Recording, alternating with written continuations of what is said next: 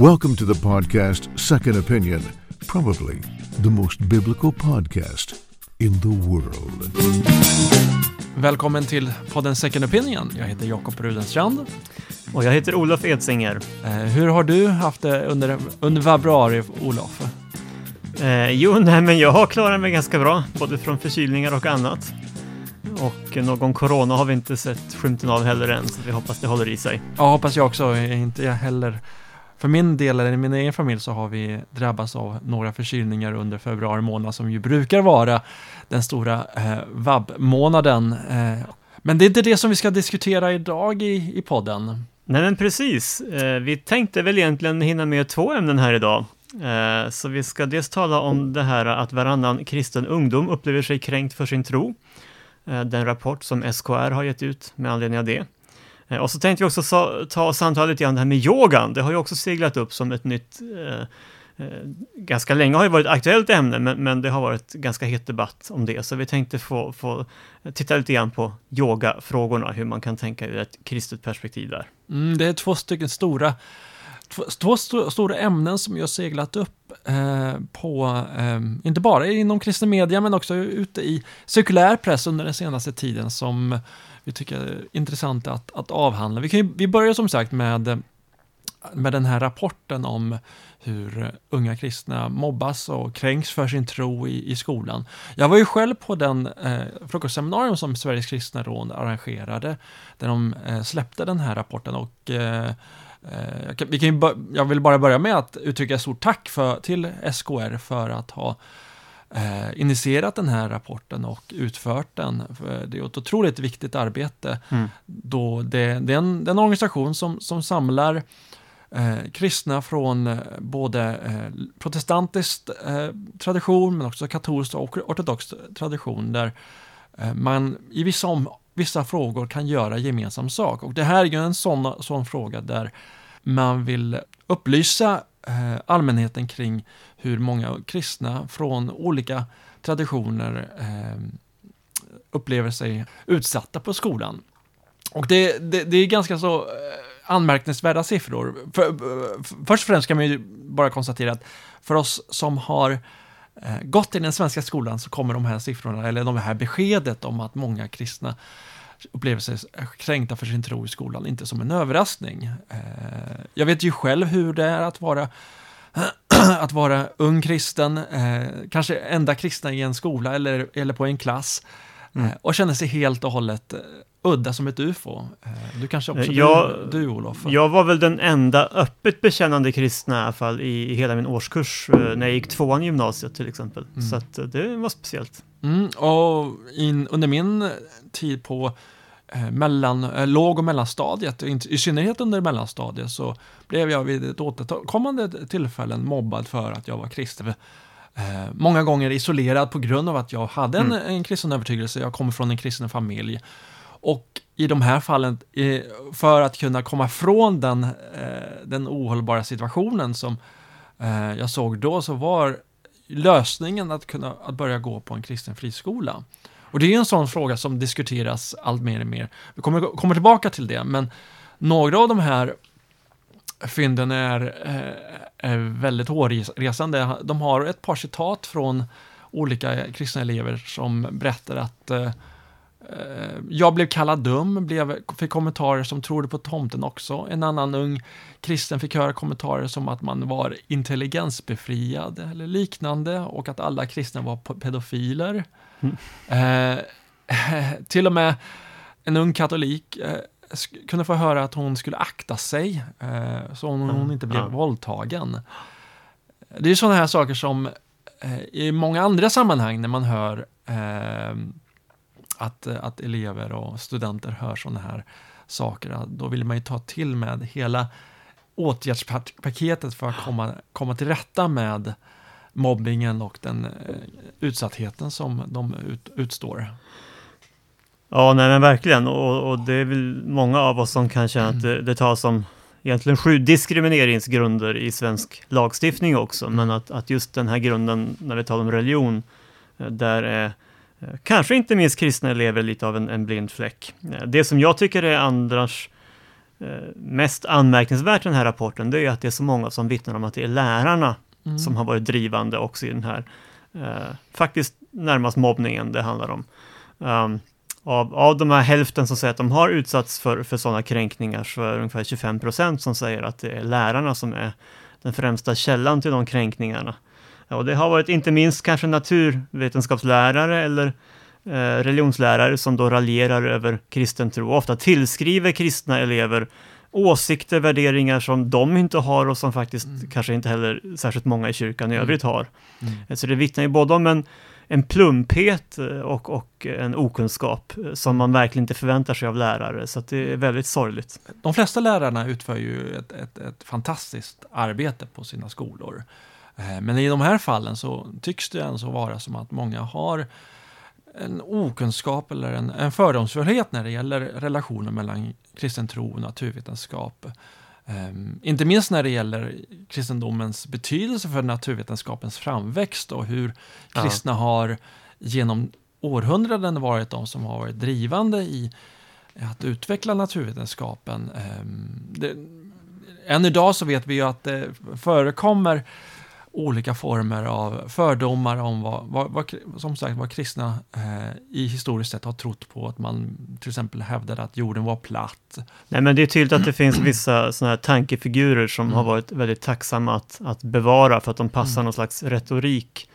Eh, Och- jag är själv ja. väldigt tacksam. Jag läste ju ett år idéhistoria eh, och eh, där tycker jag vi fick en väldigt saklig och nyanserad bild av de här sakerna och det Mm. känns väldigt skönt att ha Mm. lite grann i ryggen när Mm. man möter den här typen av argument. Att, inte minst religionen och, och framförallt kristna människor har ju varit väldigt centralt placerade och, och pådrivande i mycket Mm. av den både vetenskapliga revolutionen och, Mm. och de frågorna. Eh, Så här behövs en ständig fortbildning så.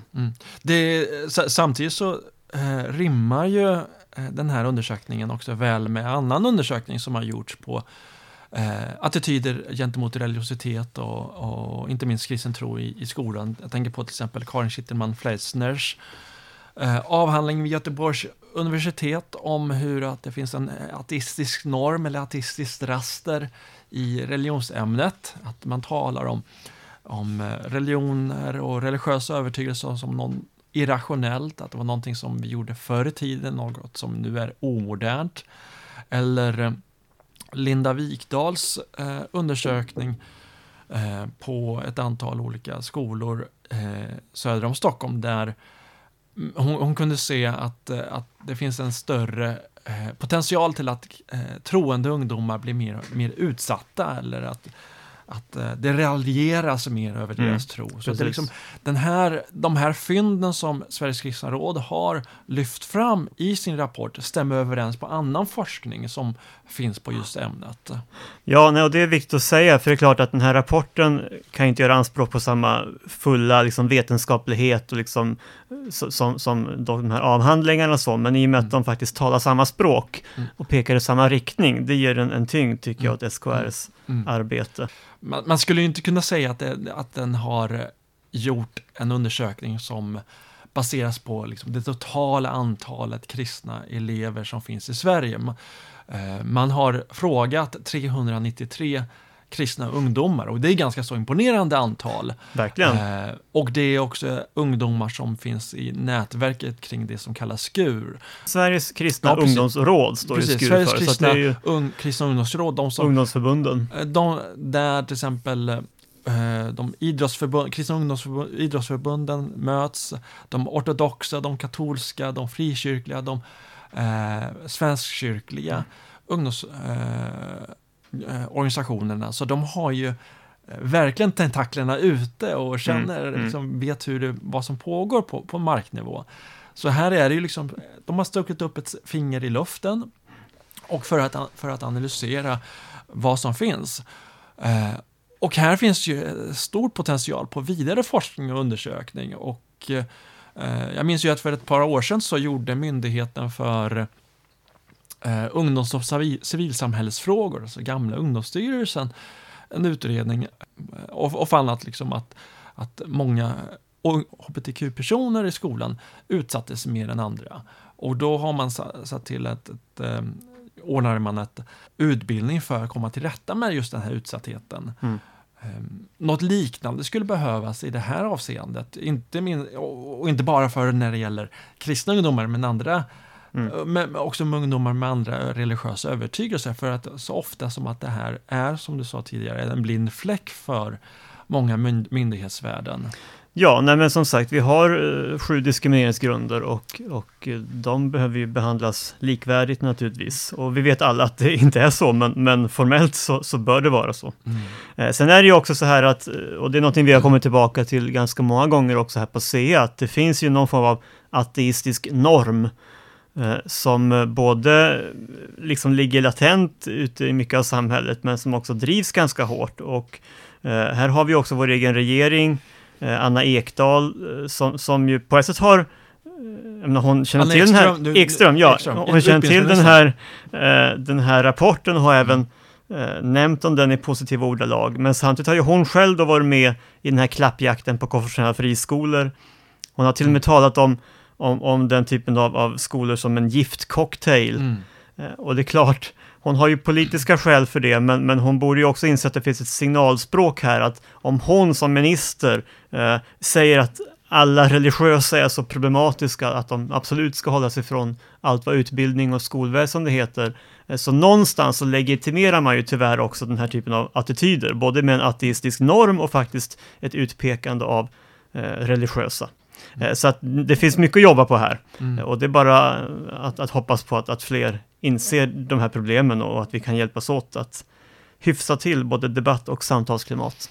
Bland annat veckan som Anna Ekström hade en pressträff om den punkten i januari, januariavtalet där man ville lyfta fram behovet av studiero och trygghet i skolan och då var ju då hon nämnde den här rapporten i så positiva underlag, ordalag. Men samtidigt i andra sammanhang så talar hon om konfessionella friskolor, om, om religiös tro, någonting som eh, är en giftcocktail, någonting som ska regleras bort, någonting som vi ska begränsa, något som är så problematiskt att, att, eh, att det är ingen, inte någonting som får eh, påverka utbildningen i övrigt. Mm. Eh, samtidigt så har eh, en stor del av, av religiösa ungdomar, och inte minst kristna ungdomar, den här problematiken som de möter i, i den svenska skolan som, som bär på en ateistisk norm. Så att, Nej, verkligen. Så att, eh, det är väl bara att hoppas att det här kan få fortsätta mm. leda till samtal och också handling. Mm. Men vi tänkte ju prata om en sak till också. Vi har ju det här med, med yoga. Eh, och de som känner till debatten i, kristna sammanhang vet ju att det är ett samtalsämne som har pågått ganska länge. Mm. Eh, nu blev det ju särskilt aktuellt då genom att eh, det var en händelse i Markus församling här i Stockholm där man eh, ju till och med faktiskt hade åberopat hinduiska gudar i samband med ett mm. yoga-event i kyrkan. Fullsatt var det också om jag minns rätt. Mm, precis, det var kanske inte, kanske inte i bänkarna men mer på golvet i, i form av yogamattor. Ja, men just det, precis. Um, och det är ingen hemlighet att det här är mest utbrett i Svenska kyrkan, mm. men, men det letar sig väl in också i vissa frikyrkor, kanske så smått. Mm. Och uh, vi talar om yoga kanske främst idag. Det finns ju många österländska tekniker med qigong och uh, olika former av mindfulness och meditation och liknande. Men, men vi fokuserar på, på yoga just nu. Um, och jag tänker väl att uh, det finns många saker man kan, kan fundera kring, kring det här. Uh, och det, det, mer allmänna som jag tänker, det är att det är ett, ett väldigt fattigdomsbevis för en kyrka som måste hämta uh, tydliga religiösa praktiker och läror från andra religioner. Mm. Att man någonstans inte har det självförtroendet heller som kyrka, att nej, men vi har verkligen någonting. Vi, vi bär på ett budskap, ett ärende, ett evangelium mm. eh, som faktiskt kan, kan hjälpa oss människor i grunden och, och befria oss i grunden. Mm. Eh, så det är väl det jag kan tycka är, är, nästan mest sorgligt i det här, att, att man har så dåligt självförtroende som kyrka att man behöver ta in andra religioner av det skälet. Men det finns mycket annat man kan fundera kring just yoga den här yogatrenden som ju också finns, inte bara i Sverige, men jag tittade runt lite grann på, på webben och då, då, eh, då såg jag liksom att det finns många andra europeiska länder som eh, Storbritannien, men det finns också i, i USA där många kristna sammanhang arrangerar yogaövningar och yogapass i, i kyrkolokaler. Eh, så vittnar det här alltså om en form av individualist, individualistisk prägel på på andlighet och på det egna livsprojektet. Alltså kristen tro handlar ju om att vi söker Gud, att vi, att vi förnekar oss själva, att vi eh, bär vårt kors, kors och dör till, till vårt eget och, och bekänner honom som, som Herre. Eh, Medan yoga vittnar mer om att ja, hur förbättrar jag mitt eget liv? Hur får jag ihop eh, mitt eget livsprojekt och mm. Eh, leta mer efter det som passar mig och det som kan lappa ihop min tillvaro i, i ett eh, väldigt snabbt föränderligt samhälle. Eh, jag tänker på den stressade nutidsmänniskan som vill liksom hitta sig själv. Om man tittar på ett av de olika församlingarna inom Svenska kyrkan, som till exempel Adolf, Adolf Fredriks församling här i, här i Stockholm, så när man, när man presenterar yoga i kyrkan på sin hemsida så skriver man en möjlighet att möta sig själv, få energi och finna balans. Um, och det vittnar ju väldigt väl om just det här att man är ute efter att bekräfta jaget. Nej men visst, och, och, det kan man väl redan nu säga att det är ju inget unikt för kanske just den här verksamheten. Det är väl lite grann eh, ett, ett symptomatiskt mönster i hela vår tid och kultur, mm. också i andra delar av kyrkans verksamhet, att det har blivit väldigt mycket individen i fokus, lite konsumtionstänkandet och självförverkligandet. Mm. Och, då Men, man, och, då har man, använt olika olika grepp för att bekräfta precis. just detta. Liksom. Yoga är ett, ett grepp då, och möjligen ett av de mer radikala. Mm. Uh, men, men, redan där finns det ett problem, och det var ganska intressant. Uh, Dagen hade ett stort uppslag om de här frågorna eh, nu i tisdag den 3 mars och där intervjuar man en man som heter Clemens Kavalin. Eh, han är katolik och har forskat mycket kring de här frågorna och han säger så här att många kristna samfund har blivit påverkade av den moderna föreställningen att individen ska förverkliga sitt sanna jag. Eh, det skiljer sig ofta markant från klassisk kristendom där det handlar om en helhetssträvan, eh, att vi ska formas genom en moralkod. Det betonas inte så mycket i den populära gymyogan. I både klassisk och modern yoga handlar det istället om att i sig själv hitta en potential att utveckla. Och det är precis det som stod på den här mm. hemsidan från Svenska kyrkan faktiskt. Mm. Uh, och så står det också att, att den här Kavalin, han beskriver att yogan ofta går ut på att människan innerst inne är god och att hon med egen kraft kan bättra sig. Och han har ju helt rätt i att säga då att det går i clinch med klassisk kristen tro, där det handlar om att människan bär på synd och behöver sonas för att hon ska få nåd hos Gud och bli helig. Och han tar om yogan som ett uttryck för postmodern andlighet. Och jag tycker det var väldigt på pricken hur han formulerar det och, och, som jag sa, yoga är naturligtvis bara ett av många metoder som kan inordnas i det tänkandet och jag tror att vi i många kristna kyrkor behöver utmanas här. Har vi en, en andlighet, en gudstjänstform, ett tänkande som för mycket vädjar till individen och, och kanske också det här självförverkligande eh, idén som eh, är väldigt stark i vår kultur men som egentligen är ganska undanträngd i, i Bibeln. Jesus säger ju också att att det är den som förnekar sig själv som ska finna sig själv. Mm. Alltså det finns ju ett, ett självförverkligande syfte också med kristna tron, men, men vi förverkligar inte oss själva genom att blicka in i oss själva, utan faktiskt snarare genom att blicka upp mot mm. Jesus. Alltså det primära inom kristen tro är inte jaget, utan det, är ju en, eh, det blir ju en frukt av att söka eh, söka Jesus och att låta den helige Ande få, eh, få vittna om vem, vem, vem, Jesus är, vem Gud är. Eh, och det skapar god frukt i en människas liv.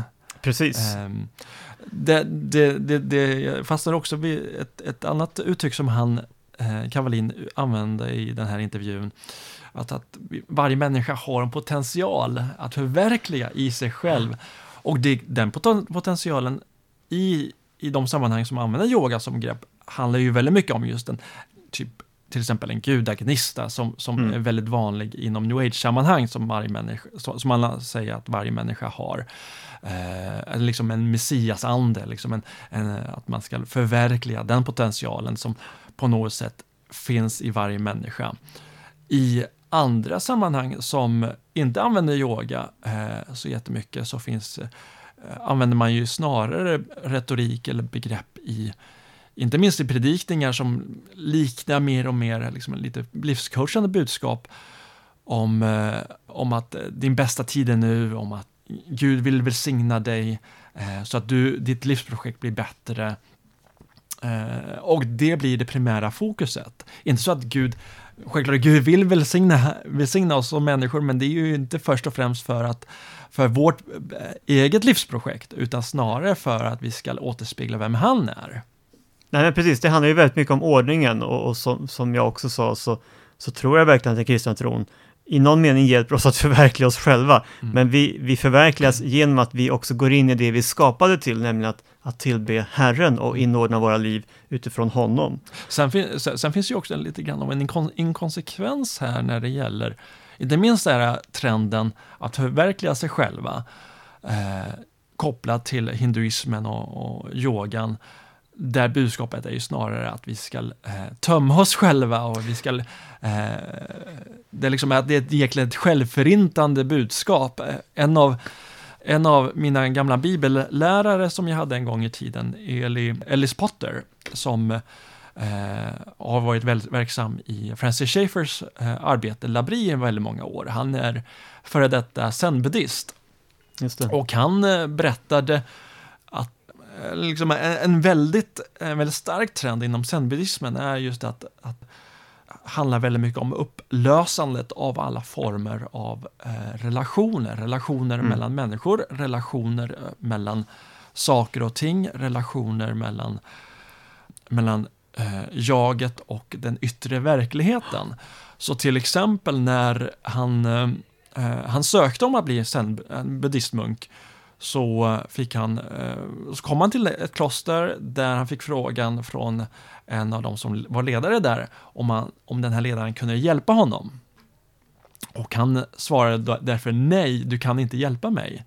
För, det, här, för det är ett tecken på att nej men, du och jag är inte eh, det finns ingen separation mellan dig och mig. Mm. Det, det finns ingen distinktion mellan den andra personen och mig själv, utan Eh, genom att säga nej så innebär han, nej men du, du, och, du och jag är ju samma, ja. eh, samma identitet. Nej, så det, det, finns, ett, det finns ett, ett djupare spår här som är väldigt inkonsekvent när det gäller trenden att förverkliga sig själv med yogans betoning på att vi ska upplösa oss själva. Nej men verkligen, och, och ja, det här tror jag vi ska vara väldigt uppmärksamma på. Alltså om man tänker buddhismen generellt så, så, finns ju en slags grundanalys av att det är livstörsten som är problemet. Därför mm. ska vi släcka livstörsten. Begäran. Eh, mm. och, och där finns ju också det här med relationer in. Man ska inte vara alltför fäst vid den här världen, inte heller sina nära och kära. Mm. Eh, men om, också om man tittar på det här mer hinduistiska perspektivet så, så finns ju då eh, Atman som ska uppgå i världsalltet, Brahman, och att det är egentligen själva målet för många av de här övningarna, det är ju att individualiteten ska så att säga försvinna, att, att jag ska inse att det är en illusion och bara uppgå i, i det stora allmänna. Eh, och det är ju dels en helt annan världsbild, eh, det är också en helt annan människosyn än den kristna. Och jag har ju slagits också av det här när jag har forskat kring queer-ideologin, att även där finns det ganska tydliga paralleller, för queer står ju för den flytande identiteten, den flytande sexualiteten. Um, det finns liksom ingenting distinkt, ingen personlighetskärna. Uh, och uh, jag har ju faktiskt undrat ibland om, om det delvis är yoga och andra tekniker som har, har öppnat också för de radikala tankarna som queer driver. Uh, för det finns helt klart tydliga paralleller. I båda fallen så är det en ganska skarp krock med en klassisk kristen inte bara kristen tro, utan faktiskt också eh, världsbild och människosyn. Eh, mm. Så att det finns mycket här att, att fundera kring. Och ja. jag tänker också, vi måste ju ändå säga det när vi talar om, om yoga, att, eh, att vi tror ju också att det här står för en annan andlighet. Eh, och där finns ju en debatt inom kristendomen också, hur vi ska tänka kring olika tekniker. Och, och, och där tänker i alla fall jag så att att eh, visst kan man ibland se teknikerna som isolerade fenomen och så säga frikoppla dem eh, ganska mycket från, från, från en aktiv religionsutövning. Eh, men, men vissa tekniker har ju väldigt starkt eh, kopplingen och, och vi såg ju på någon hemsida här från Svenska kyrkan också kundalini-yoga. Och kundalini-yoga är sannerligen ingen neutral aktivitet, utan det handlar om att väcka någonting inom dig som, som handlar om kundalini-krafter och Eh, och också en, en andlig verklighet där som jag skulle avråda alla människor från att göra och definitivt en kristen människa. Mm. Eh, så att, eh, och ja, vi nämnde ju också det här som var så uppmärksammat i Markus församling med, med tillbedjan av, av Shiva bland annat. Så att eh, det är ingen tvekan om att de här teknikerna kommer ur en religiös mylla. Sen vet vi att i det sekulära Sverige försöker man ibland plocka bort den dimensionen.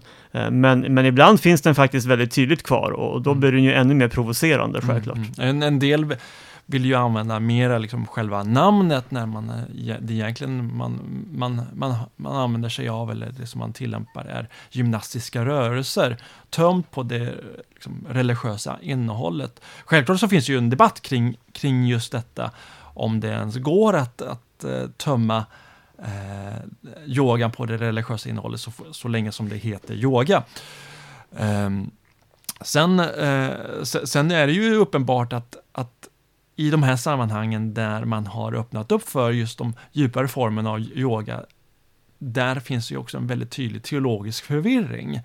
Eh, och det, det, slår mig att, att i, den här i den här kyrkan där man hade åberopandet av, av den hinduiska guden Shiva precis framför altaret och mitt i detta så, så hör man eh, en hinduisk bön och det blir ju ett, det blir en krock blir en krock och jag skulle snudd på kunna använda ordet hädelse ja, i sammanhanget. Ja visst, visst. det är ju faktiskt... I, I, ett kyrkorum, ja. Eh, inte minst. Så här finns ju ett, som vi var inne på tidigare, ett, en brist på andligt självförtroende och en eh, djup teologisk förvirring när man menar att nej, det här ska på något sätt skapa bryggor mellan de olika trosystemen och att det finns saker som överlappar här. Och som vi har varit inne på så, så vittnar ju de här olika livsåskådningarna om, om väldigt olika eh, människosyner, eh, syner på andlighet och inte minst gudsbilder.